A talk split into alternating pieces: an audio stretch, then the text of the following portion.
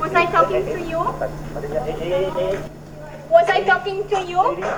No. Please, keep your mouth shut if I'm not talking to you.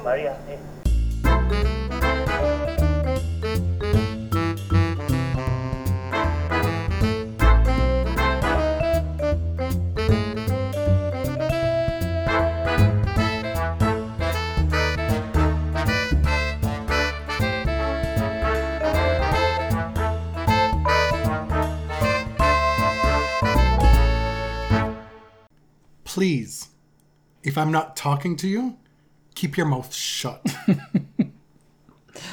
On that note, welcome to our U S Open Wrap episode called Bubble Wrap, Women Save the Day.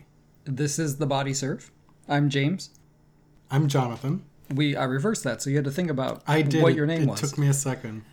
Upon listening to Patricia Maria Tsieg's rant in Istanbul, a tournament running concurrently with the U S Open in the second week, this was just way too good to leave out of the episode. I realized that she created verse. So it's a quatrain. She says, am I talking to you? Beat. Am I talking to you? Please keep your mouth shut if I'm not talking to you. So it's an A A B A rhyme scheme. Mm-hmm. But she, she actually wrote uh, a chorus. And for me, you present that as if it's making this event even more special, and for me you're sucking the joy out of it. Oh no. Like, I don't want to think that much about it. I just want to revel and enjoy it, because this is something that we can all use hourly in our daily lives. Mm-hmm. It feels very New York. Was I talking to you? Um, I just, I'm in awe that she literally wrote poetry in a rant to the umpire and her opponent. I just want to, I just want to use it on Twitter all day. The other half of this episode title, Women Save the Day, is taken from Mariah's new song, Save the Day, which the video was premiered ahead of the U S Open Women's Final. This was such an immaculate conception for me. It, it was the perfect collaboration. It's what I've been waiting for my whole life, Mariah to be such a huge part of this massive tennis event. And for the second time in Mariah Carey history, Venus and Serena Williams featured in a Mariah music video. The first one being nineteen ninety-nine's Can't Take That Away, parentheses, Mariah's Theme, where Mariah is seen looking at a wall of T Vs with all these inspirational moments happening, and you see Venus and Serena appear, and there's a, a caption talking about them being born in Compton and overcoming that to become tennis champions.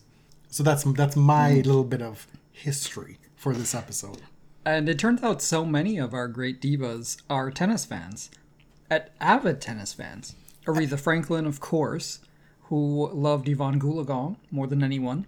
Gladys Knight has attended the U S Open and the Charleston event many, many times. Mm-hmm. Huge fan. She is an Atlanta girl. She grew up down near Charleston. Anita Baker spent the entire two weeks reveling in the women's tournament. To be clear, she was not watching the men. No.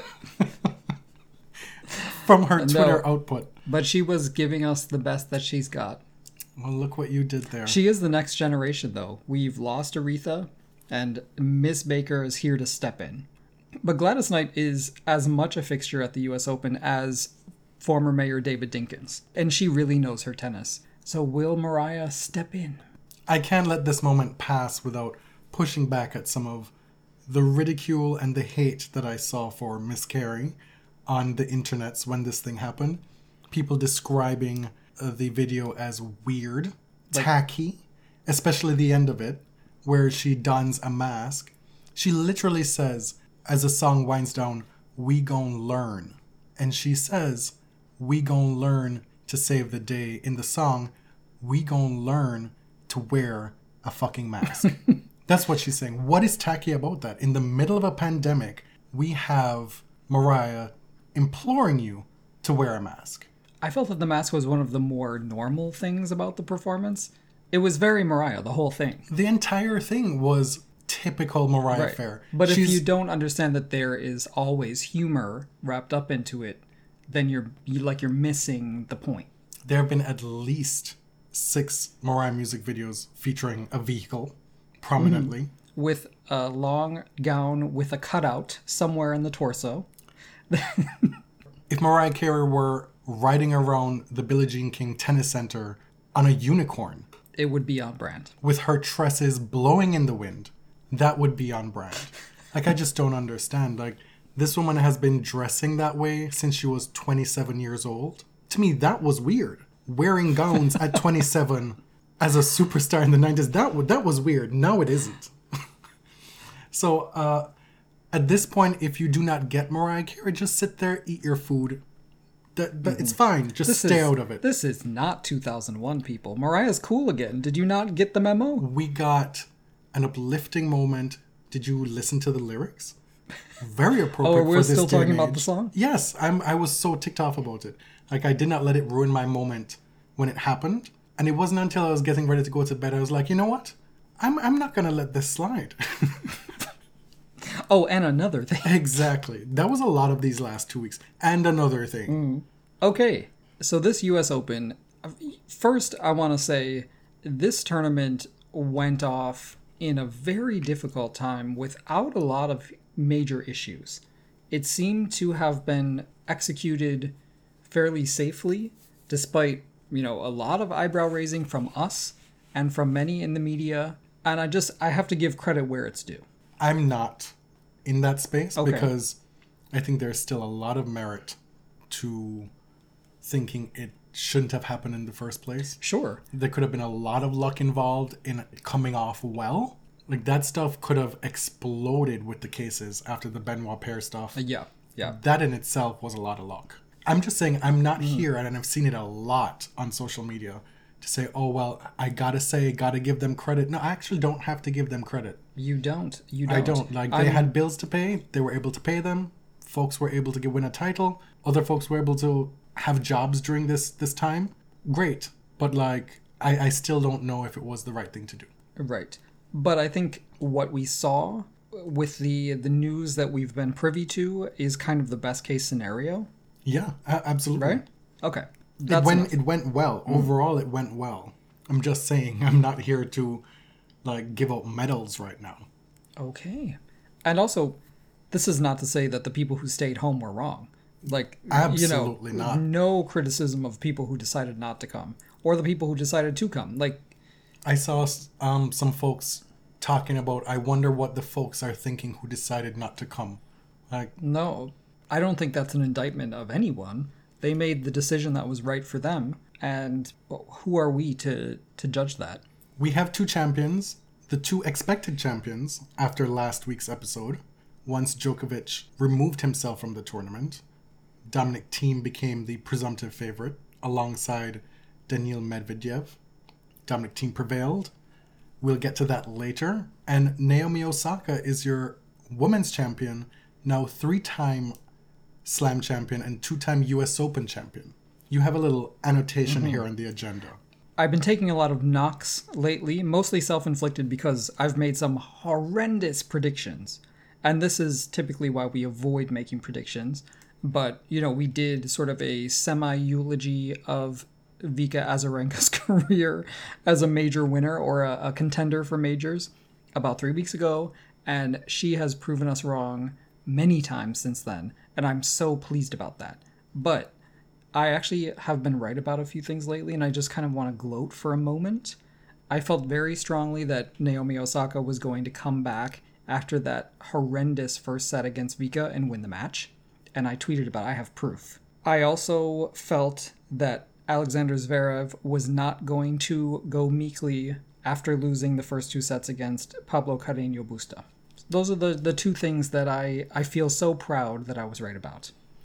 They're minor things. I would say that's pretty big. I was going over the agenda last night and I saw that you had added this right at the top with the first, the first few words being James being very right about a few things. That immediately caught my attention, and then I read it, and then I had to add an addendum mm, right okay. below. And I wrote, but also, Jonathan was the one who actually picked Naomi to win on the last episode. That's true. I picked Jennifer Brady, and as you know, I'm always happy to admit when I was wrong. Also, I picked Felix Auger-Aliassime to win the men's title. Mm-hmm. And that was an abominable pick, well, as it I turned mean, out. You could have been wronger. Well, no, actually, you couldn't have at that stage. He lost almost immediately after you predicted yeah. that. Yeah. Mm-hmm. It was but, a, it was not a good look for me. You know what? It happens. I goaded us into making predictions, and, and that's what happens sometimes. Instead of dealing with the men's and women's recap, like we've done in the past, where we talk about the final and then move backward, we're going to tell a more linear story this time, where we pick up from the quarterfinals and lead into the final on each side. We're going to start with the women. We got a group of eight that made so much sense, and in some ways didn't make any sense, because we got shockers like Pironkova coming back from three years away from the tour, her first tournament back, and, and beating top players. We got Putintseva, Shelby Rogers.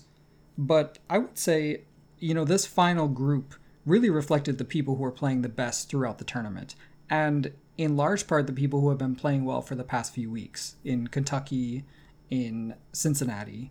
Jennifer Brady played Putintseva, and it really was in a Mortal Kombat kind of way, a flawless victory. A Mortal Kombat, like finish her? Flawless victory. Oh, is that a thing? Yeah. I haven't played this game since I was like nine. When when the person has been decimated. I'm not here advocating for all this violence in mm. video games, because it's it's not it's not cute. But once a person has been defeated, flawless victory flashes across this the screen amidst oh, all the I, carnage. Okay, I remember. Yeah, Putintseva didn't even have time to get into the normal theatrics of her matches. Brady just dominated her. Naomi Osaka played Shelby Rogers, and in this match, Naomi looked like she was on a mission.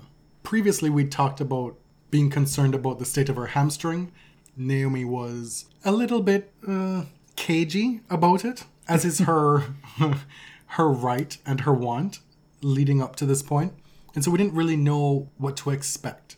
Perhaps Naomi herself didn't know what to expect, having had pulled out of the Cincinnati final because of it the week before, two weeks before. Mm-hmm. But her match against Rogers, who was on a hot streak, was a fairly straightforward six three, six four victory. Now, what was not straightforward was Serena Williams' victory over Tsvetana Pironkova, Serena losing the first set six four, and staging this comeback six three, six two. twenty aces from Serena in this match. Something that's kind of lost in the storytelling of this event is that I believe Serena tied her tournament record for aces with seventy yeah. that she set when she was seventeen years old, about to turn eighteen years old in nineteen ninety-nine when she won the tournament. Mm. And she played one less match in this tournament. She didn't make the final. So she did that in six matches. This match was, uh, I mean, you saw again, like in the Sakkari match, Serena was lethargic in the first set. And against that sort of stabbing forehand slice that Pironkova does, Serena was very uncomfortable in the first set. She definitely had to sit down, think about it, and get her head in the game. Also, Pironkova was not missing.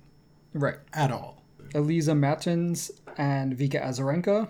It's not exactly the scoreline I expected between the two. Vika hit every line and most of them down the line. It was it was a bloodbath. It was, Vika lost a single game in that match. And this is the point where you realize not only was Cincinnati not a fluke, but Vika is absolutely a favorite for this title. Because Mertens has made a bunch of second weeks. Over the past few years, she's been super consistent, has beaten players ranked higher than her. She's not like a pushover in a draw. But, I mean, Vika barely noticed her. On to the semis. This is when people said, wow, big babe tennis is back, right? We get Brady, Osaka, Serena, and Vika. This is a, the tennis looks different than it has recently. It's just a totally different style. And you did, you know, you had a lot of these top players who didn't come, who play a different style, like Bencic, Halep, Svitolina, did not make the trip. Well, this is direct shade at them. Folks like yourself and the folks lauding this return of big babe tennis, it's it's a shunning of that. Necessarily, right? Well, no, I'm just saying this is the tennis that I happen to like, but it's clear that this was a different style being played. It may not be your favorite. You know, there may be plenty of fans of those players who were like, this is just not for me, which is fine. But I would say this Final Four was a departure from what we've seen recently. Mm-hmm. This was your happy place. I love power tennis on the women's side because I like to push back at, you know, this brainless ball bashing stereotype, because there's a lot of ball bashing and there's actually a lot of brains going on at the same time.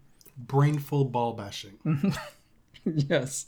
Jennifer Brady versus Naomi Osaka. This match was a big question mark for me. I felt it could go either way. What do you mean question mark? You picked Jennifer Brady to win the tournament. Well, but seeing the kind of form that Naomi was in oh. over Rogers. Oh, I see. After, in the quarterfinals. That one match changed your changed yes, your mind. Yes. Mm-hmm. You set yourself up for this with your big proclamation at the start of this episode, because you know I am I'm I'm I'm a petty petty person. Yes. Naomi says that this was one of probably the three best matches that she's ever played, pulling it out in three sets.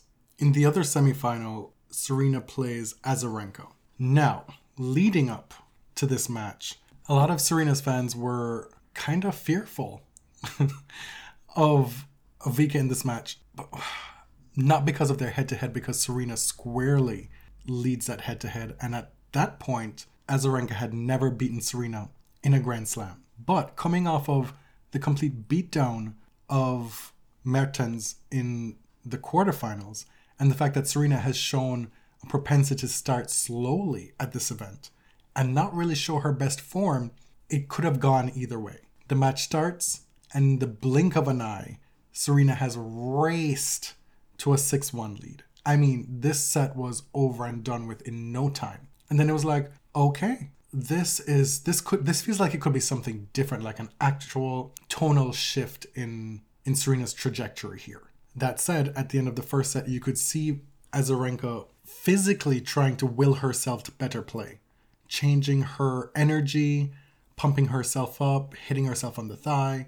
And at the start of the second set, Azarenka holds a very long service game. And it's it's difficult to to say for sure, but watching it, it's almost like you were watching the potential for a serious momentum shift. Didn't you get that impression in yeah. real time? No, I felt I felt something shift immediately when Serena didn't break Vika early in the second. Serena's level dropped a bit, and Vika just maintained that level throughout the rest of the next two sets, winning one six, six three, six three. As it turned out, the exact scoreline that she lost to Osaka in the final. Right.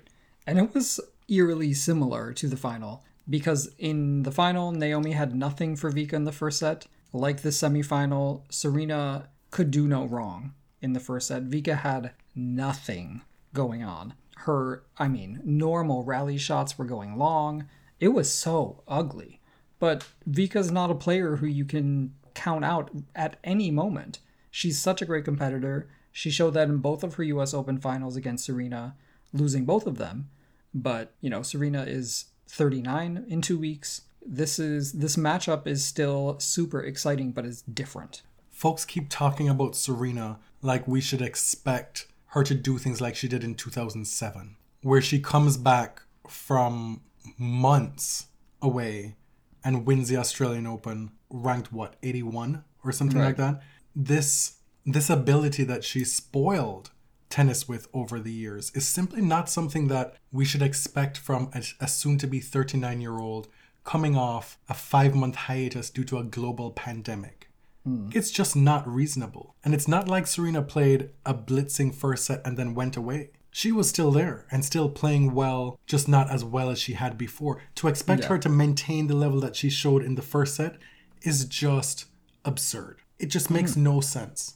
What's interesting, though, is that Serena has been excellent in semifinals for the most part since she's come back. Like, if she if she has reached the final at a tournament, like last year's U S Open, where she beat Svitolina, uh, last year's Wimbledon, where she beat Stritsova, her level in semifinals is very, very high. Those were easy wins for her. But this was different. Like, she was facing someone who knew her extremely well, who has played her tight. Their head-to-head is lopsided in Serena's favor, but if Vika is playing some of the best tennis of her past, I don't know, seven, eight years, Serena is not. Unencum- we know this. Unencumbered right? tennis. A new lease yeah. on life tennis. Serena is a great competitor, and as we can see very clearly, she's still capable of excellence, which we saw in the first set there, but if Vika's playing her very best, that's a big problem for Serena, who played Vika tight even back when they were both at a ser- seriously high level. But there's also always a correlation between how well somebody's playing and how poorly somebody's playing. Serena was playing lights out tennis. She was a great reason why that happened, but also it was able to snowball because of how badly Vika was playing. Yeah, yeah. You know, so to, to, to expect Vika to not raise her level or to make a dent in Serena's level, it's nonsensical when we're talking about a two-time slam champion and somebody who's shown that grit throughout her entire career. Mm. So on to the final. You all know what happened. Naomi Osaka won her second U S Open title in three years, her third major. She's twenty-two years old, and it feels like the sky's the limit for her. She's an excellent competitor on the stage. Her only titles are three majors, Indian Wells, and then the Premier Mandatory China Open, and the Pan Pacific Open. That's it. Six titles. She's also only advanced to the second week of a slam three times. All three times she's won the tournament. So she's never once made it to the quarterfinals and not won mm-hmm. the tournament. Now, that's three times. Leading into this match, it was so intriguing because Vika, it seemed this would be uh, the culmination of this incredible comeback. Naomi is such a difficult big match player. She had been coming into herself as a grown woman. She's been extremely vocal about racial injustice and police violence over the past year. You know, the match had everything from a really shallow perspective. From a marketing perspective, it had everything you could possibly want. And then the first set was a dud. Oh my God. In terms of the score, Victoria Azarenka was playing out of her mind. She was hitting every corner, every line, and she was dictating the pace at which the match was being played. The match was slipping away from Naomi, not just in score, but in in pace. And that's not something you want to do or allow to happen when things are not going your way. You need to regroup and wheel and come again, but how can you do that when the other person is literally speeding away with the match? Right. I, I mean, Vika was just relentless. She was killing Naomi with the forehand, which was great. Like, this is how high her level was.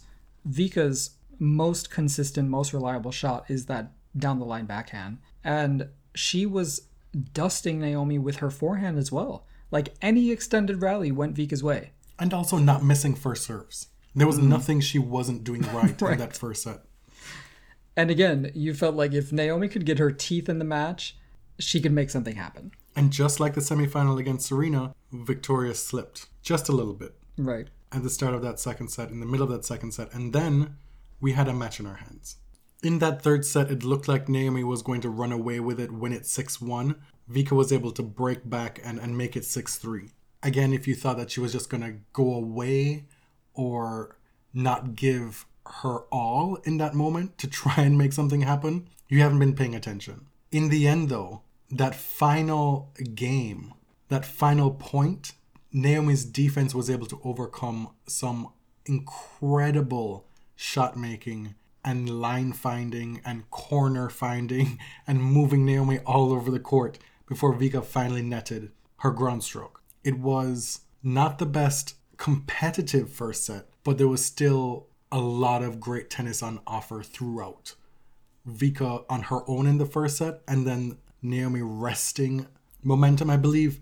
Vika won eight of the first nine games, and then Naomi won ten of the next twelve. But even still, there was quality tennis in between. And those two momentum stretches, Vika's first stretch of eight of nine and then Naomi's ten of twelve, that takes us to four one Naomi up in the third set. And that's where I think the real action, like the best action of the match happened, that final stretch.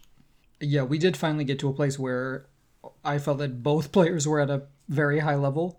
It's something that we never quite captured in the men's final, right? In the men's final, there were stretches where Alexander Zverev was damn near impeccable, but I don't know that they both played at an excellent level at the same time, ever. Let's say a few words about Victoria Azarenka here, because a lot of the narrative surrounding her performance and Serena's play and Pironkova making the quarterfinals has been wrapped up in this mom stuff, which we'll get to later. Yes, have you heard?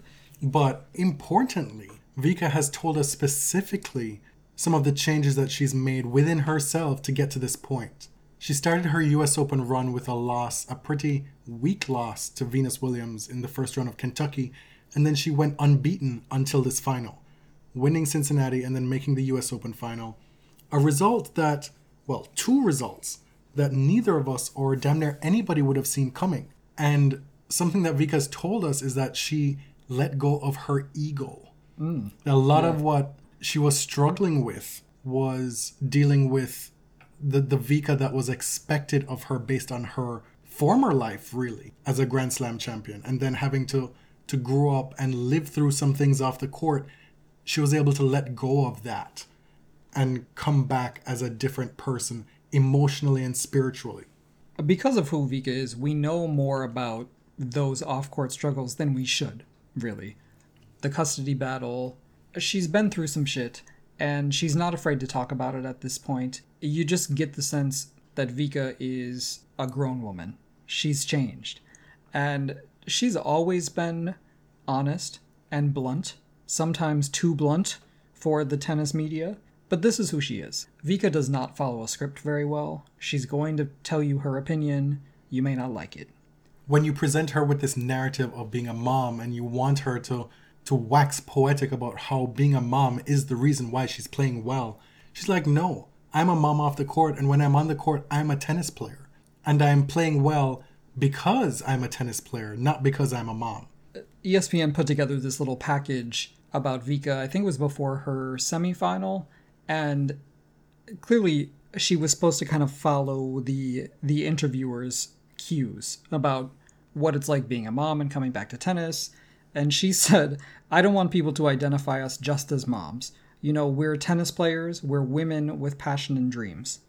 That was it. Like, it was so concise. It wasn't a brush off, but it was reminding all of us that, yeah, being a mom is is great. And it's difficult. And it requires so many sacrifices, but I don't want that to be all of what I am. You know, we are still adults, women with dreams, with things we want to accomplish, and we are also mothers, like millions and billions of women around the world.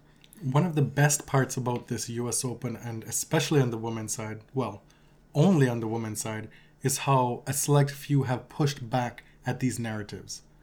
It's so easy and lazy to identify these narratives and then expect the players to do the work for you in keeping them alive. Like, this did not happen. It didn't happen with Victoria Azarenka. It did not happen with Naomi Osaka and the Seven Masks after she won that tournament with Tom Rinaldi. Yeah, we'll get to that later. But I just found so much has been said about Vika's career turnaround over the past few weeks. We've said it, but there's something so refreshing about a woman who says on court, I didn't like playing tennis. I never liked playing tennis back when she was number one. It wasn't a fun endeavor for her. And clearly she has found the joy on the tennis court now, maybe for the first time. And she also said that she no longer needs this kind of external recognition or gratification for what she does in any endeavor. And when Vika says it, I believe it. Right, it never feels like talking points when when Vika says something. When they ask her, how do you deal with the expectations now that you're playing well? She's like, well, what expectations? I just want to be on the court and be able to smile genuinely. And I'm able to do that. The expectations are on you. That's what she's saying. Right, what did like that's you, a you problem. What did you get from the, the Seven Masks, Tom Rinaldi? Mm. So during the final, I felt that all of those things, the fact that Vika had found this joy in tennis again and that she had a confidence that felt so internally driven, that that was very dangerous. And that could, even against a competitor like Naomi, could will her to this victory. That said, Naomi has told us that the thing that she's worked on for this event is her attitude. Mm-hmm. To stay calm. In previous events, a bad attitude could have made this a runaway train for Vika. But when you saw that even throughout that six one lopsided first set and the, the tussle of the opening bits of that second set, Naomi was maintaining her calm and her good disposition, you felt that a turnaround wasn't that far around the corner. Yeah, there were some people, even myself, I was like, will Naomi scream or smash a racket or something? Because they, there just felt like a little bit of a lack of energy on her side. And then I had to remind myself, that's not her. Like, that's not the sort of thing that gets her engaged, right? That's my projection. That's maybe what Serena should do if she's not feeling one hundred percent focused. But Naomi's going to find a way in her own quieter style. She showed up at this event after withdrawing from the Cincinnati semifinal, starting this conversation in tennis in this current climate. She didn't play that match, or wasn't going to play that match, because she said, I need to take a step back and bring attention to this. The tennis world took a minute, took a pause, took a day off in Cincinnati, and she decided to play that semifinal. She gets to the U S Open tournament and shows up for her first match with a mask, with Breonna Taylor's name on her mask, and let us know that for each round she came prepared with a mask with the name of somebody on it who's been killed by police violence, or in Ahmaud Arbery's case, at the hands of racist violence. And that kind of set the stage for a lot of pressure on Naomi, frankly. Right. And in the end, she brought seven masks, she wore seven masks, and she won the tournament. And for the most part, she let her silent act of protest do most of the talking. She's been a leader in this sport for the past few months, but now by by making this statement at the U S Open, she does bear some pressure for for not only playing seven matches, but sort of being able to be that symbol internationally, because this is such a big stage, and being able to articulate exactly what she wants as far as what this protest is supposed to mean. Because if not, people will articulate it for her. You know, and, and we saw that the E S P N commentariat was in many ways ill-equipped to do that, to step in and tell the story. She's telling you that I'm protesting because of black people being murdered. And E S P N codes that as Naomi protesting against social injustice. Mm. So this term was used so widely that I'm convinced that it was handed down on a, a list of talking points. There's no way that everyone could have agreed independently to use the term social injustice. I don't know what that means. I know what social justice means. But this is a very specific protest targeting a very specific problem. Anti-black racism, police violence against black people, and the systemic problems that have caused it to flourish over the past three hundred, four hundred years. And with everything that's happened since March, with everything that Naomi has done, with giving you the seven names, being so specific about it being about black people being murdered, this was a choice. She's given you permission, right, to call it racism, to call it protesting black people being murdered, and yet you choose to make it either comfortable for yourself to say or comfortable for your listeners to receive. Yeah, it it was just, it was weird because there was a lot unspoken. And I don't know, I don't know, I kind of wonder how much the average white person watching understood about the protest. Probably much more than uh, E S P N was giving them credit for. At this point, yes. Even the folks who are completely in disagreement with it understand what it's about. Hmm. And so I'm I'm left grappling with a couple things stemming from this. Because uh, some folks have been questioning the the effectiveness of Naomi's protest. What do names on a mask do, in effect? And then also, I've seen this thing where a lot of white people now feel it's their duty or feel emboldened to insert themselves and question, well, what what is the efficacy of this? What are you doing? Well, what is that person doing? We saw it with Cindy Schmerler of the New York Times. And this is part of a larger segment that we'll get to about how uniformly abysmal the coverage of this tournament was by the folks involved across the board. Asking Naomi if she feels that Serena has done enough for this movement. It was, right, the question was whether she was surprised if Serena hasn't been more vocal in the past few weeks or months about Black Lives Matter. And there are a lot of things wrong with the question. First of all, why are you asking, basically, why are you in black people's business? Why are you asking a black woman to comment on the level of another black woman's activism? Why are you presuming by the question that Black Lives Matter is something new? Yeah, very important. Uh, that, as if this movement started in March. Right. And so, you know, I wanted to get into the weeds and say, well, Serena's done this, this, this, this, this. And I actually don't want to do that because I don't want to justify the very asking of the question, right? But it's, it's, in, in, it's not appropriate. It's not appropriate, but it's important in the context of this being new in tennis, these conversations being new and actually being addressed in tennis. Because for well over a decade, people questioned whether Serena and Venus's decision to boycott Indian Wells was legitimate. Mm-hmm. Nobody was talking about that as legitimate anti-black bias, as racism. But now that we've been given permission to address this in tennis, we're going to pretend like that didn't happen? Right. Like Serena didn't return to Indian Wells and tether that with her support of the Equal Justice Initiative? Like, that is so myopic and offensive, frankly. Mm-hmm. Because it's like, since May of twenty twenty, it is now acceptable for white journalists to recognize a global movement against anti-black racism, right? Like, these movements have been happening for decades, centuries, but now that Black Lives Matter is a hashtag and it's exploded across the United States, now it's like, what did this black athlete tweet over the past month? And why is it unsatisfactory to you? Like, that's what the question is about, right? It's just the the tenor of someone's activism has what, not satisfied you or has passed you by. Maybe you didn't notice it because you mm. haven't been paying attention. Or uh, you don't want to acknowledge it because then it calls into question your complicity in not having right. this be an issue that's at the forefront for so long. And so I think this is something that can make T V commentary especially better, is that maybe the on-air talent that we have now can learn. They can come up to speed, but it takes some acknowledgement of guilt.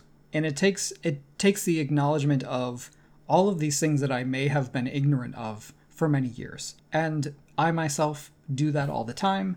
It's a necessary exercise in anti-racist work. I keep coming back to what Naomi has done and uh, Coco Gauff as well in the last few months as giving tennis permission to talk about these things.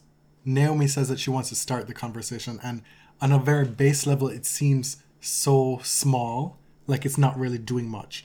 But we have to remember that this is tennis. Yeah. This this, this is tennis. And now that permission has been granted, as stupid as that sounds, for us to be having these conversations, it is so defeating to me that the coverage of this event was so poor. Mm. That Naomi's decision to wear those seven masks and be able to wear those seven masks because she won the matches, that the U S Open created murals, had displays inside Arthur Ashe of some of these victims of police killings that were not even spoken about. What I, like, I watched a lot of tennis, and I wanted to know who were the artists who created those portraits behind the the players, right? Like, there there are all these beautiful artistic works in the stadium. Who did that? What does it mean? What do all these banners mean? Corday was wearing a shirt that said defund the police, and the network tried, I mean, jumped through hoops to avoid showing what was written on a shirt.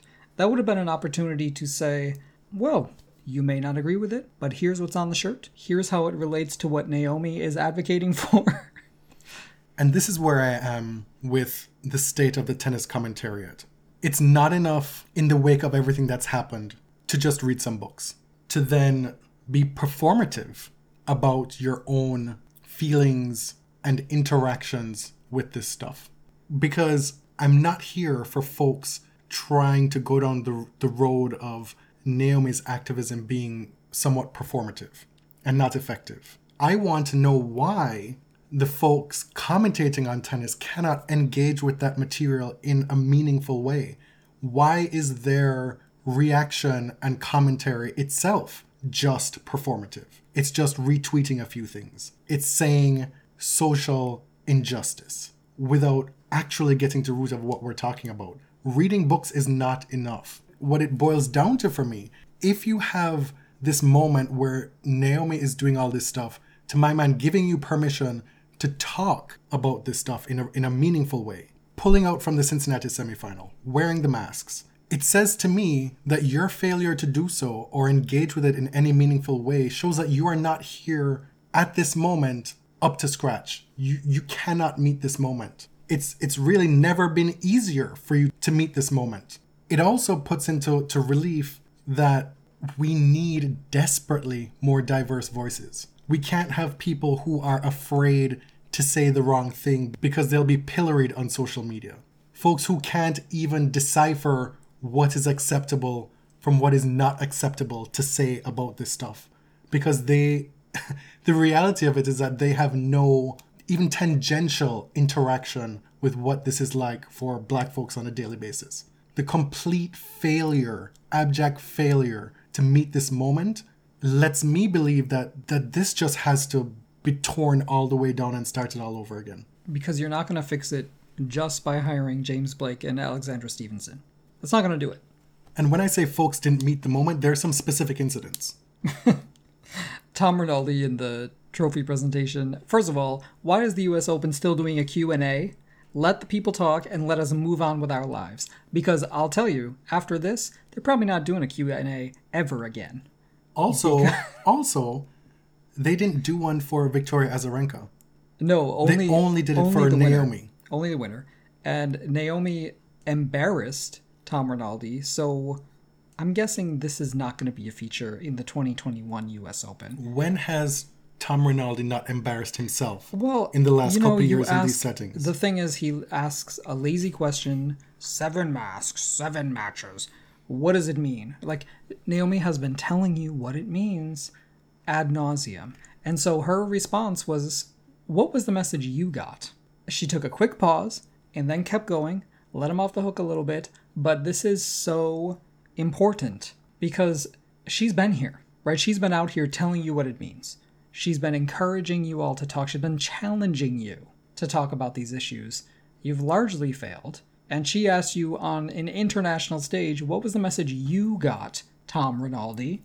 It shows that he didn't want a real answer. He wanted he wanted a packaged answer that could then be disseminated for how they want it to be wrapped up in this nice sport cliche narrative type thing. And like, he's a guy who likes to present stuff in, you know, we're taking a quick break for a vignette before we show you the last three holes of the Masters, and here's a cute little two-minute package.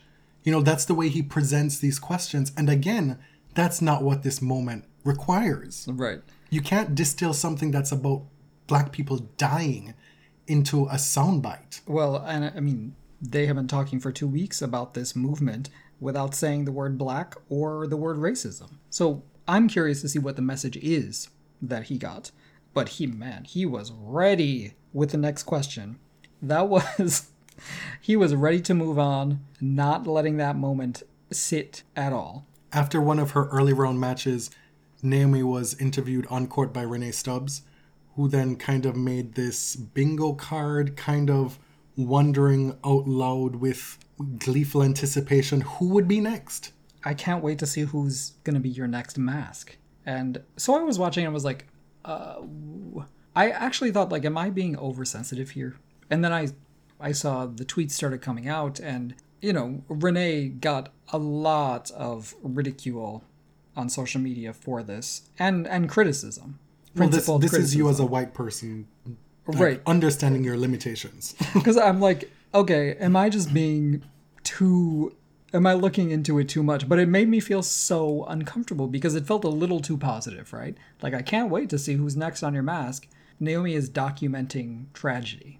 These are, these are real people with real families. And it means a lot that those names are being memorialized on Naomi Osaka's mask. And shortly after that, that very, very inc- uncomfortable moment, which Naomi handled well, they take her to Fountain Plaza, or that's what they call it, right? And Chris McKendry intros a video from some parents of slain black people, Trayvon Martin's mom, Sabrina Fulton, um, talking about how much Naomi's protest meant to them. And I just felt to spring that on her on, on live television was a lot. You know, it just, to me, it speaks to not understanding just how deep and fundamental these emotions are. Like, I don't know if I would have been able to get through that on T V. Naomi said she just got through and then cried later. Uh, well, it's one thing to do it, to genuinely raise awareness. It's another thing to do it to get the reaction from Naomi, right? Which wa- is what that felt you like. You want her live reaction on T V. It felt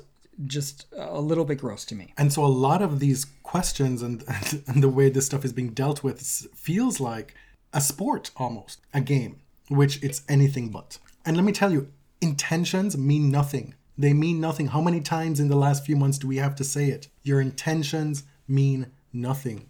Nothing? I like. Well, it means nothing when you hit a ball at a linesperson. It means nothing when the stakes are so high for black people. Yes, like, but if someone one, has good intentions, it might mean that they're able to learn. How many times do you have to learn? How many well, free passes? Yeah. This is what I'm saying. Taken together, it's just not good enough. On the men's side. On a lighter note, I don't know if this is lighter, actually. Obviously, the number one seed did not make it to the final eight, as we spoke about last week. You may have heard this. So we got a final eight, and we were guaranteed a new major titleist out of that group.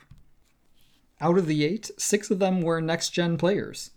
Five of them actually competed in next-gen finals over the past few years. The sixth, Alex Zverev, was the number one seed in that first version of the next-gen finals, but he didn't actually play because that year he qualified for the A T P World Tour Finals. On the last episode, we said fourteen men had a chance. The tennis was still ongoing, and by the time we recorded, there were still fourteen men alive with a chance of winning the tournament. The final eight were Pablo Carreño Busta, who played Denis Shapovalov, Borna Choric, who played Alexander Zverev, Andrei Rublev, who played Daniil Medvedev, Dominic Thiem, who played Alex de Minaur. And of that group, you really were looking at, we were at least, Dominic Thiem and Medvedev. Right. The previous runner-up, Daniil Medvedev, Dominic Thiem, who's been the heir apparent for a few years now, and the trajectory of his career has been so interesting because it's not what it looked like, right? He was supposed to be the, the next Prince of Clay, but he wins his first Masters at Indian Wells. He takes Djokovic to five sets at the Australian Open this year, and now his first major is on a f- pretty quick hard court, which it just goes to show you, like, all of the supposed weaknesses in his game, he's found a way to chip away at. Carreño Busta and Shapovalov.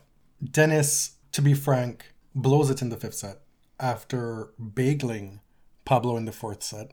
This may be a bit uncharitable to, to Denis, but going by his own words, where he was shocked at Pablo's level in the fifth set because he was dead in the fourth.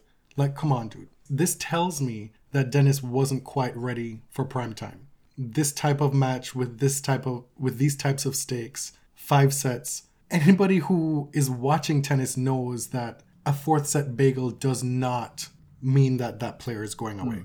This speaks, I think, to a lack of experience more than anything. Pablo has been here before. He knows how to conserve his energy through a long match. Denis is young. This is his first quarterfinal. And I think he will take away a lot from this match. Yeah, it's definitely because, a learning moment. I mean, people have been talking about Denis for years, about how entertaining he is, how explosive his game is. And I was, I haven't not been on the Denis bandwagon, as you know. You haven't not? No. Or you no, haven't? No, I haven't. Okay. I've been a Denis resistor. I guess I just didn't get him, his personality, his game, his bouncing through the legs, you know. You're, like, you're not excited for his latest rap output? Yes, the next one is with Corentin Moutet, mm-hmm. uh, the sequel to Night Train. But all that is to say, I'm I'm starting to get the appeal of Denis. He's exciting, and he's unpredictable and streaky, but he's capable of such incredibly high highs. But you can still see, like, he plays tennis like a young guy. He will go for insane shots and His game shows glimpses of a galloping deer in the meadows. But in other respects, he's still a growing fawn. Right. So I hope going forward he doesn't lose that excitement. And there's there's definitely joy in the way that he plays tennis. Um, but he'll have to learn how to conserve his energy a little more. Borna Coric versus Alexander Zverev, I have here noted, quote, a complete mess of a match. Do not watch. This was like the Pusher Olympics. This was such a bizarre match. I watched more of Alex Zverev than I ever have in my life. I watched pretty much all of his matches, and I'm sitting there like, what is going on?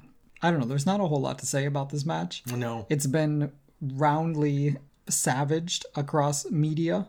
Um, Rublev, it happened. Rublev played Medvedev. Rublev led five one in the first set tiebreak and six three before, to be frank, a choke. Medvedev pulled out a Houdini act, and Ruby just was not able to, to wrest that initiative back. It wasn't a blowout, but it was still a, a straight sets loss. And after that tiebreak in the first set, we saw some serious banana abuse.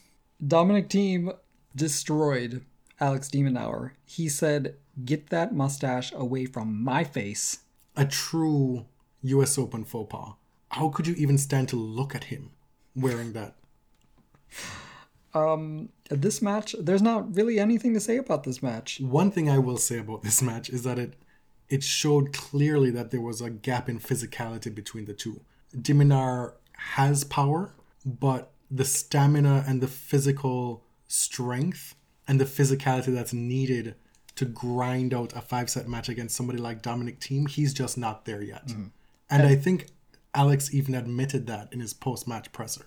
Dominic is twenty-seven years old. He has worked on his fitness relentlessly. Like, he has built just an incredible body for tennis and for power tennis that it's going to take some years for someone like Alex to get there. He may not get there.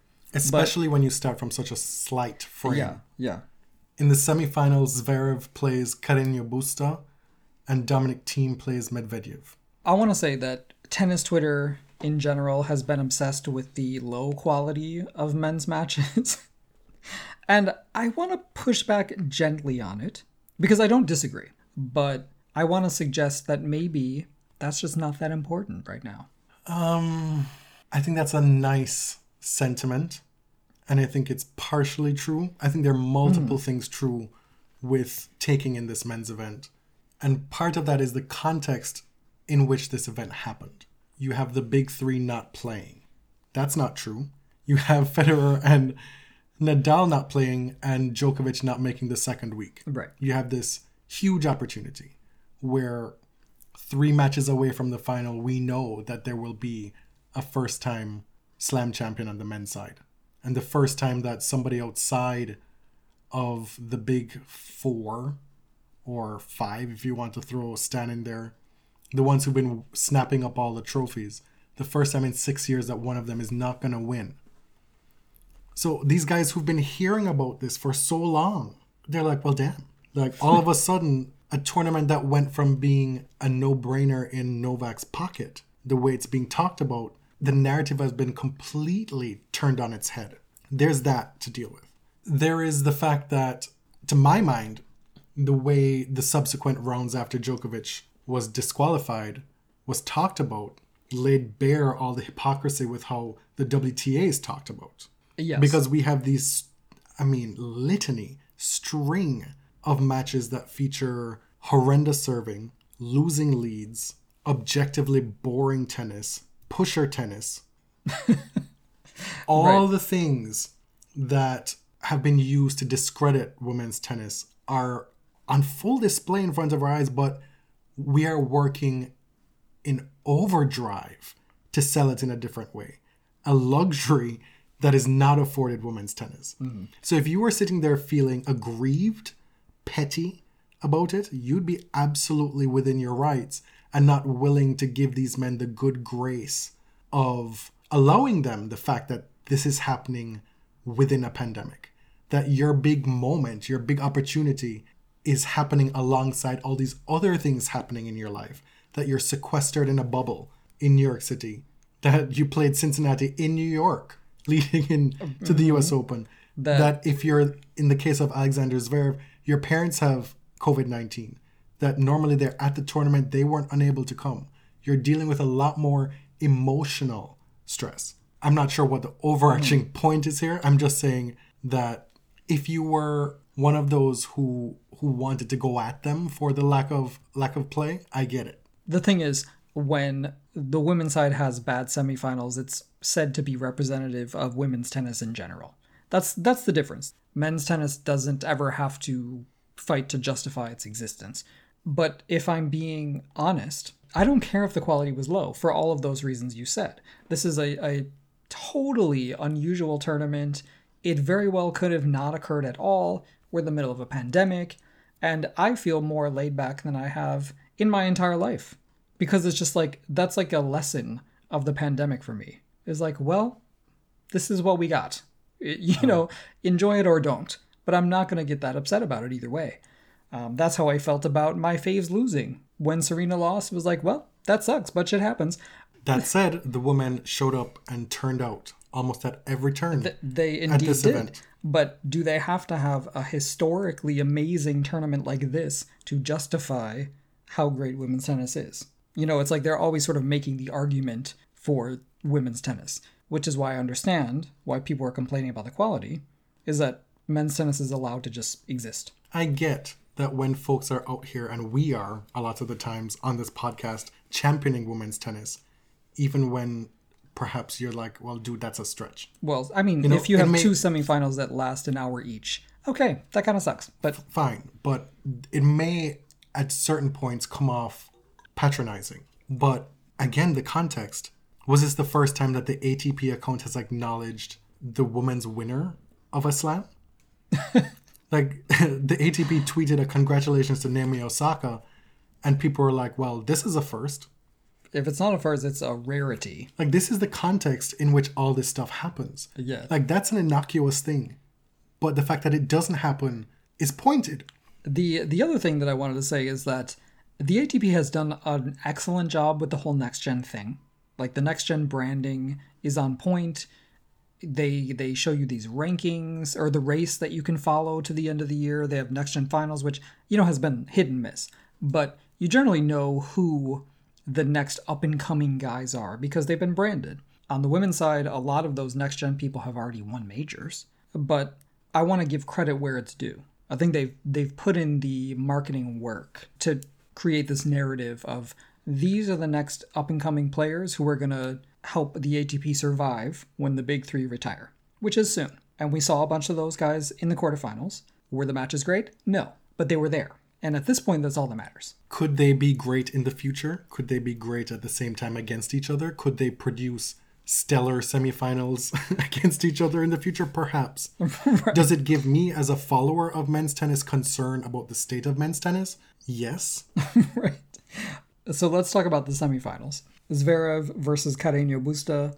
Zverev loses the first two sets, and he has never come back from two sets to love down in any match, ever. But there is a first for everything. He managed to claw his way back against Pablo. Again, despite being long and five sets, it wasn't particularly exciting. And you could say the same thing about the final. But Thiem versus Medvedev, again, was surprisingly lackluster.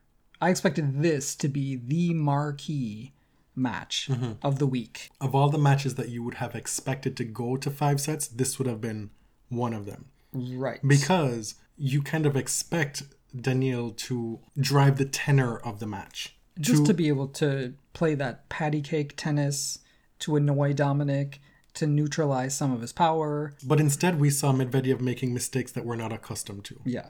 At moments we're not accustomed to. Likely a function of pandemic tennis. Medvedev afterwards said he was happy with his result. If you had told him a couple months prior that he would have made the semifinals of the U S. Open based on how he was playing at home in practice, he'd have been happy. And I think that that's what we saw. Uh, a Medvedev who wasn't quite at the level that we're accustomed to, which is fine, mm, like you yeah. say.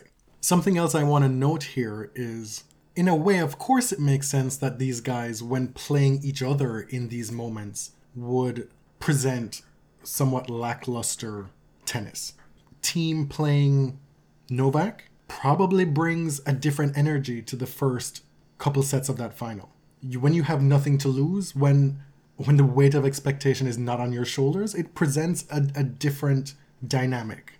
But Thiem goes into this final for the first time being the favorite in a major final. And people were saying that Zverev just doesn't have anything to hurt him with, that these holes in his game are only going to be exacerbated by the nerves of being in a Grand Slam final. And those first two sets were certainly not the case. Because At- Dominic showed up a completely different person. Folks were wondering if it had to do with the ankle or Achilles.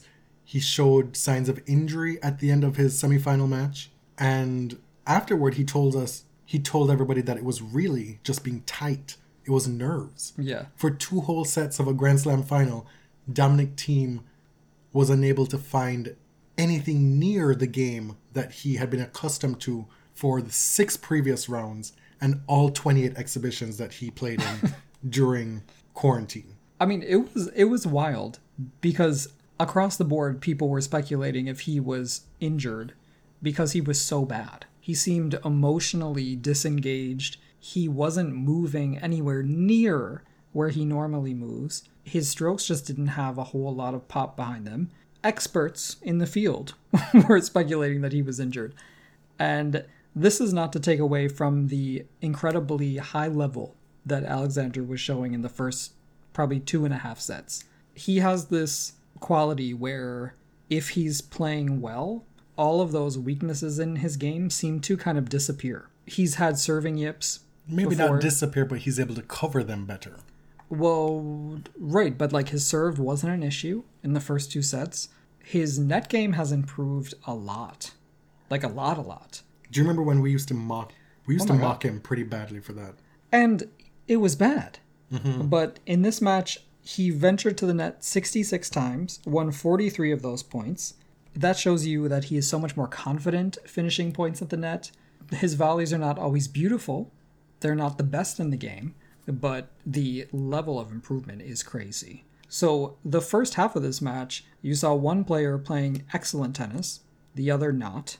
There is some beauty to a match if one player is just kind of zoning. If you don't like that player, it's probably very difficult to watch. But he gets a break in the third, Dominic gets it back, and you see the momentum shift. And following that, I don't think you see a lot of excellent tennis from either of them at the same time, but there was definitely a lot of sputtering and fighting. And so what we're seeing here is that Alexander Zverev had a two sets to love and a break lead in a Grand Slam final and was unable to close it out against an opponent that was playing well below his best. Correct. That is one way to look at it. The other way to look at it is that Dominic Thiem did what no man has ever done in the Open era at the U S Open and came back from two sets to love in a final. The last person to do that was Pancho Gonzalez in nineteen forty-nine. So in the history of the U S Open, that has never been done. In the U S Championships, it was last done in nineteen forty-nine. It's been done at other slams. It has. But the last time it's been done in any slam was two thousand four when Gaston Gaudio beat Coria at Roland Garros. And so the, the net result, the end narrative that we land on, which likely would have been different if it were a women's final, is a triumph of the competitive spirit of Dominic Thiem. It was, I mean, it was really a crawl to the finish line by both of them. In the fifth set tiebreaker, Alexander Zverev hit two double faults. You know, he served for the match, then Dominic served for the match, then we get to a tiebreak. It was, um, it doesn't have to be heroic to be a victory. Mm-hmm. You just have to, to win that last point. It doesn't have to be five sets to be great. And just because it's five sets doesn't mean it's great. But again, I don't really care if it's great. It happened. What happened, it happened. And Dominic Thiem is a, a Grand Slam winner. I just hope that we make a conscious effort to be that kind going forward with, with the women's tour. Mm. That's all. I'm going to leave it at that. Yeah. In doubles, Vera Zvonareva is a Grand Slam champion again with Laura Siegemund. They beat Melekar and Zhu. For all the talk of mothers at this tournament, Vera is the only mom who won a title. Mate Pavic and Bruno Suarez defeated Kulov and Mektic. Pavic gets his fourth major title, two in men's doubles and two in mixed doubles. Suarez gets his fifth and is now a two-time U S Open champion in both men's and mixed doubles. These two, Suarez and Pavic, if you recall, they switched pretty successful teams about a mm-hmm. year and a half or two years ago. Suarez was very successful with Jamie Murray, and Pavic had a successful pairing with Oliver Marat. Jamie Murray hasn't had subsequent success like this, but, you know, good for these two guys that they've they found each other. I see next that you've put on the agenda cringe moments, and I thought we were going to be super positive. We I had listed all these things that made us laugh throughout the tournament or things that were enjoyable. Listen, it, it's just the way it is at this point. I didn't make these moments happen. Yeah. We'll end with the laughs and the cool okay, stuff. Okay, okay, okay. One of the cringe moments happened when Serena Williams and Tsvetana Pironkova were being introduced before their quarterfinal match, and Serena was introduced as and mother of Olympia, and Tsvetana was introduced as mother of Alexander. And this is when you really, if you didn't know, you knew that this stuff had gotten way out of control. We previously talked about how the mom thing, the mom narrative was entirely too much. This was one specific incident where they were just doing way too much. Do you know John Isner's child's name, for example? Taylor Fritz's? Uh, no, you don't. I mean, we don't want to go one hundred percent in the other direction where we don't say that it is actually a remarkable thing that a high-profile elite tennis player can give birth and come back. Like, what what's what's happened has actually changed the trajectory of women's careers in tennis. Yes. So talk about how difficult it is to overcome the many, many barriers in the way of achieving not only, you know, the physical barriers of going through that sometimes trauma of giving birth, but the structural barriers in all of the women on the W T A who don't want you to have a protected ranking, for example. There you go. Uh, Commentators and journalists had a, a truly wretched two weeks on air and on Twitter. Not all of them, but there were some glaring uh, oopses. And then, oops, they did it again. Mm-hmm. A lot of times, the thing is, with a lot of journalists, it's an oops, I did it, and I'm doing it again because I want you to understand why you're wrong and I'm right. Who had a, a really just cringeworthy time and go of it was Christopher Clary. Truly bizarre stuff. So he tweeted the day of the Serena Vika semifinal, a picture of Margaret Court saying, what did what did it say? The one that has twenty-four. Yes. And then he decided to retweet himself during the match while Serena was losing. So he got roundly savaged on Twitter. And then the next day tweeted something like, this has inspired a lot of heated discussion. I, I guess you could call it heated. Uh, and he said, the funny thing is that Margaret doesn't even care about twenty-four. She cares about her total Grand Slam number of sixty-two. So what you've just told me is that Margaret Court herself is not that interested in her twenty-four record, but it is you who keeps reminding us that it is supposedly important. That was a self-own, if I've ever seen one. And it, it kept going on and on in many different variations. We talked about the Renee Stubbs thing with the masks on court.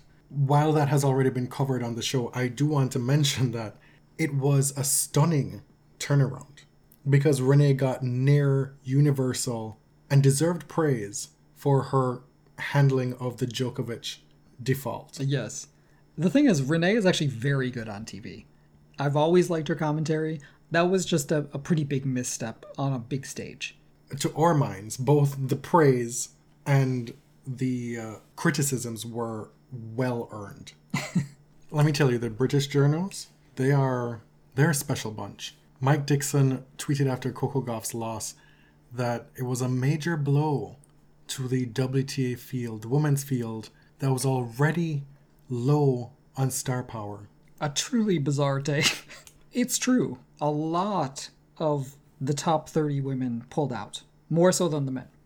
But I think the proof is in the pudding here that the women's side certainly didn't fail to to impress and create headlines. And, I mean, you went after him twice. The I men, mean, once wasn't once enough? The men had Djokovic, Cilic, and Murray as previous slam winners still left in the field. And Cilic, the women, let's be real, is not a contender at the moment. The women had a bunch, and I mean a bunch of slam winners pull out, and they still had ten remaining right. in the field. So when you're talking about... They also st- had big stars. Yeah. So we're talking about your poor judgment as to what star power is, and your bias as to what star power is. Are you saying that, so two tweets wasn't enough, you gotta go in on them again? Yes, I was really annoyed by it, because this is the kind of like casual sexism that just, you know, it, it's everywhere. His colleague, Stu Fraser, he uh, came for Billie Jean King, saying that she wasn't singing the same tune when Carlos Ramos was pilloried in two thousand eighteen. Mm. That the rules are the rules that Billie is talking about with Novak Djokovic now. Like, what were you saying back then? Chanda um, Rubin uh, tweeted, imagine coming for Billie Jean King when you know she's right about a particular incident, but you still want to express your bitterness about a totally different and unrelated event. Fortunately for the women's tour, B J K never listened to men telling her to be quiet. At Stu Fraser, shake my head. You know, in our previous episode, we did not mention Serena at all with relation to the Novak default, and we did that for a reason. Yeah. Right? Because we knew those comparisons were going to come, and we decided not to engage in it. Some opportunists decided to to play with that shit. And anybody who follows tennis as much as Stuart Fraser does knows that coaching is rampant. People were coaching at this U S Open with nobody in the stands on international television. The umpire could hear them coaching, and it wasn't called. You know, like... He responded to Chanda saying, not sure why I told B J K to be quiet. Am I not allowed to express an opinion on her views on the application of rules in a previous match, which I don't believe is as unrelated and different as you make it out to be? Great admiration for what B J K has done for women's tennis. It's like, oh my God, thank you so much. Oh my God, oh you, my God you, you you admire Billie Jean King. You appreciate King? What one of the greatest pioneers of anything has ever done. Of anything. Oh my, my stars. And so Chanda quote tweets again and says, something you seem to not consider, colon, your opinions and beliefs could also be wrong. It's naive to think every rule is enforced uniformly. You are entitled to your opinion, but the other incident was two years ago and already litigated. You should consider moving on. And you know what? That was mm. that on that. We're going to move on because Miss Chanda really said it all. And she also made me think hard about myself and the world, because she is the poet philosopher of Tennis Channel. She said, did you ever consider that your opinion could be wrong?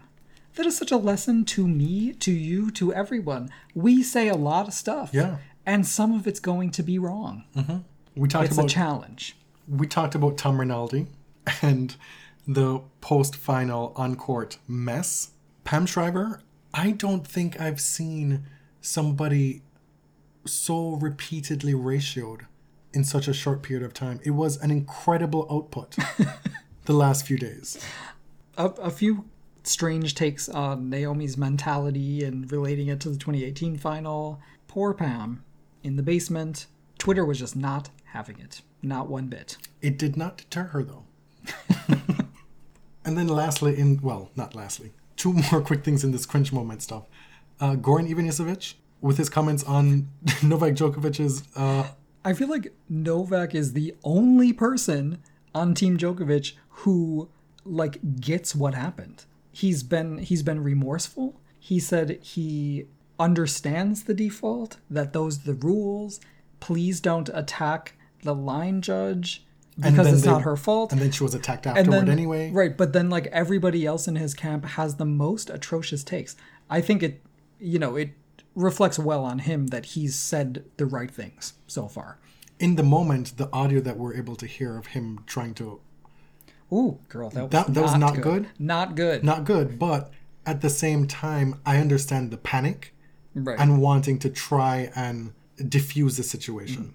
That, I, that's a natural response. Again, this is not an absolution, and I want to push back on the use of accidental yes. in, in a lot of mm-hmm. this, because yeah. it's not, you know, there are different types of accidents. It wasn't intentional, but that doesn't mean it was an accident. An accident would be like, oh, the ball slipped out of your hands. He intentionally hit the, the ball. Unfortunately, it collided with someone. Mm-hmm. Do you know what I mean? So, and again, something that was not unforeseen given the right. history. But Goran Ivanisevic was a tennis player. He's done this. He knows the rules. I don't understand why the rules are unjust. If you unintentionally injure uh, someone who works on court by something you did with full volition, which is what happened, why shouldn't you be defaulted? This is what's happened to people who've done it in the past. But Aliaj Berhane the week before. yeah, well. Anyway, this is, this is a total mess. Mm-hmm. And just, uh, wow.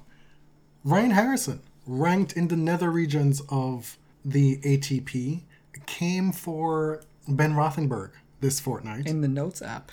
One of many who had uh, daggers flying all over Ben's, Ben's mentions these last two weeks. Okay, so Ben shared some factual knowledge about Pablo Carreño Busta. I found it mean-spirited, but a point of information was that it was true. Did it feel like a little bit of a a gang up? Like a little... I mean, there's still some editorializing with the facts exactly. as well. So a lot of tennis players, Ryan Harrison included, felt that Ben was belittling Carreño's accomplishments. So I got that. And then Nick Kyrgios chimed in with some idiotic ramble, which made, you know, the association of Ben with Nick made them both look worse.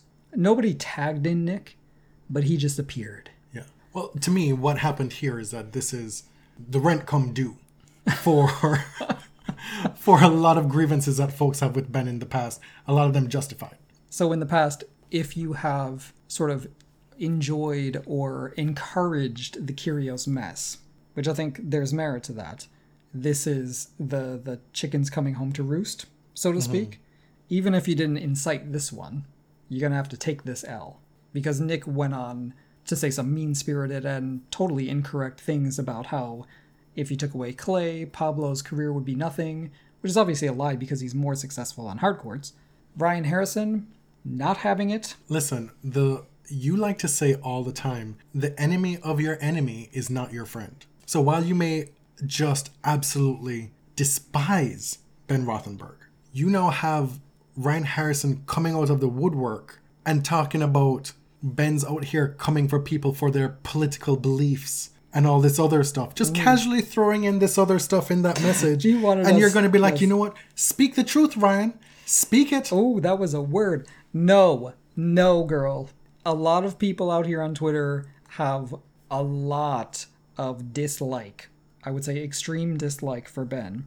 But if you're going to use the occasion to gas up Ryan Harrison, of all people, I don't know, I feel like you have to reassess. Like, if you want to say something about a journalist you don't like, say it with your chest. Don't use this Make America Great Again mean-spirited dude to do your work for you. Now for some moments of levity. Things that made us laugh or some pretty cool moments at the mm. U S Open. After the last episode, there was all this stuff that I wanted to talk about that we didn't get to that was positive and fun and light. And I feel like we have spent a lot of time on the serious. In the first week, one of the most enjoyable things was Amanda Anisimova's cursing getting picked up on the on-court mic. It was incredible. It was a crescendo until the F-word climax. She said, "What the actual fuck?" And that was captured loudly and clearly on the mic. Oh, and Vika Azarenka got caught on the mic. See, when you have no one in the yeah. stadium, you can hear everything. Mm-hmm. And she says, so fucking shit. About and, her poor Serena. Yes, yes. And this was against Serena in the semifinals, yeah. right? In that first set that was not that great. And the commentators always have to apologize. It's like, just enjoy it. Kim Clijsters... We didn't really talk about her in the last episode, which was a big oversight. Mm. Her first set against Alexandrova was incredible. That was some hitting. Like the sound that came off her racket. I mean, those were literally, I just laughed. That, that's mm. all I could do in watching it. Unsustainable for her because Alexandrova, as it turns out, is a talent in her own right. and was able to weather that storm, and Kim not quite being there physically just yet, lost in three sets. But that first mm. set was a standout highlight moment for me. The players being able to watch each other. I know this has been talked about a lot, but it was very cool. All these players in their suites, eating, watching their peers. And it just felt like these professionals, these people who are amazing at their craft, got to sit there and appreciate their colleagues excel at what they do. I'm sure during a regular event, they could watch. They could go and find somewhere to go sit. But you can't do it without interruption, like in this situation right. where right. You, you can just literally chill out. You have to eat. You have to relax. You have to do all these things. And, oh, you can do it while you're watching Victoria Azarenka play Serena Williams right. in the semifinal. Like, amazing. Sophia Kenin was probably the most avid tennis watcher. Even after she lost, she was out there watching tennis for days. Alex Zverev was the king of leisure throughout these two weeks. Got to kick up his feet, literally. Uh, he never wears a shirt. And he, I mean, he looked like he was on vacation. He he was caught wearing a shirt one time, and that was one of the upsets of the week. He did actually look like he was on like an oceanfront balcony in a luxury hotel. Did you hear there were no spectators at this event? What? Yeah. There were I there know, were no fans at the U S they, Open. The commentators barely mentioned it, but there was no one watching. What was it like playing this match in round one without any yeah. fans? I guess we'll never know. What was um, it like playing this match in round two without, still without any fans? I rather enjoyed it, to be totally honest with you. I did not miss the fans in the stands. My introverted self was like, you know, I could really do this again. Uh, I understand that's not sustainable, and that would be horrible for a lot of you to hear, because you probably go to live tennis all the time and love it. But I personally like watching sports in silence. I know that's not a realistic thing. A couple of the other things on the list, I just realized we've talked about them before. Mm. So we'll we'll save, we'll just do the really big one here. The one that gave us endless laughs these last few days. Mm-hmm. Which really came out of nowhere. Apropos of nothing. So Serena Williams was on Zena Garrison and Chanda Rubin's show Game Set Chat. So in the midst of Serena talking about her career and, and how she hopes to be remembered, this zinger comes out of literally nowhere. It took a turn. You're listening to Serena and you're like, okay, okay, okay. And then, my God, my Lord, as Whitney loved to say. This will be a little bit of a dramatic reading. You don't remember maybe Title eighteen... but you remember those moments that make an impact and make people say, oh, she was more than a champion on the court. And that's what I always said. I don't really care about my results on the court. For me, it's more of what is the purpose of your life. So that's why a lot of this stuff really genuinely doesn't affect me. And when it turns out that some people actually are doing drugs, the truth comes out. Chanda and Zena start to laugh because I'm sure they were completely caught off guard. Zena starts to talk and then Serena talks over her and finishes, and then they get caught. And then they get banned for not long enough. Like, what? It would. I've watched it several times and I still can't figure out where it came from. But Chanda was so shocked that she exploded into laughter. She couldn't help it. And then she tried to reel it back in. If you haven't watched that, I should say, if you are not a Maria Sharapova fan. and you're well, in- how do you know that's who she was talking about?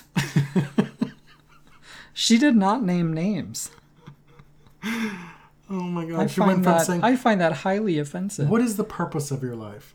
So that that's why a lot of this stuff really, it genuinely doesn't affect me. But if you've been out here taking drugs and you get caught for those drugs and then you get sentenced for those drugs, but not long enough.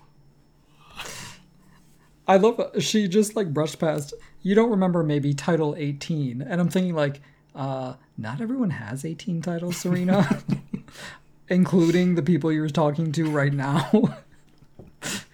we were supposed to do a little bit of talking about what's next. French Open promising to be a whole nother mess. Oh my God. We, that is going to be a whole nother mess. Up? And we're going to have to do a French Open preview yeah. episode soon. So uh, this deep into the recording, that's going to have to wait. Rome is happening right now. And then Madrid and then the French Open. At some point, we'll talk about how much we've been enjoying the Versuses. Oh my God, I know. We've been wanting to talk wants to talk about the Brandon Monica one. We just had Gladys Knight and Patti LaBelle last night. We'll have to save that for another day. So thank you for sticking with us. That's a wrap. That's a bubble wrap. That is the end of the twenty twenty U S Open, a tournament that we we did not think was going to happen for months now. That's been our position. Mm-hmm. They they did it. We are now on to Europe for the clay yeah. swing in September and October. And that's a wrap on the bubble, because you're not getting another bubble for the rest of this season. No. By the, the looks of it. The the pretense of bubbling is, it's no longer I think, a thing. Exemplified most by Victoria Azarenka playing in the final on Saturday and arriving in Rome on Sunday. She will play Venus Williams in her first round match. We, we are not getting into all that. Thank you for listening. My name is Jonathan. You can find me on Twitter at tennis underscore John. I'm James at Elliot J M R. Two L's, two T's. The Body Serve is on all social media platforms at at the Body Serve, except for Snapchat and maybe a few others. But anyway, at the Body Serve, you can find us wherever. Thanks for listening. Till next time.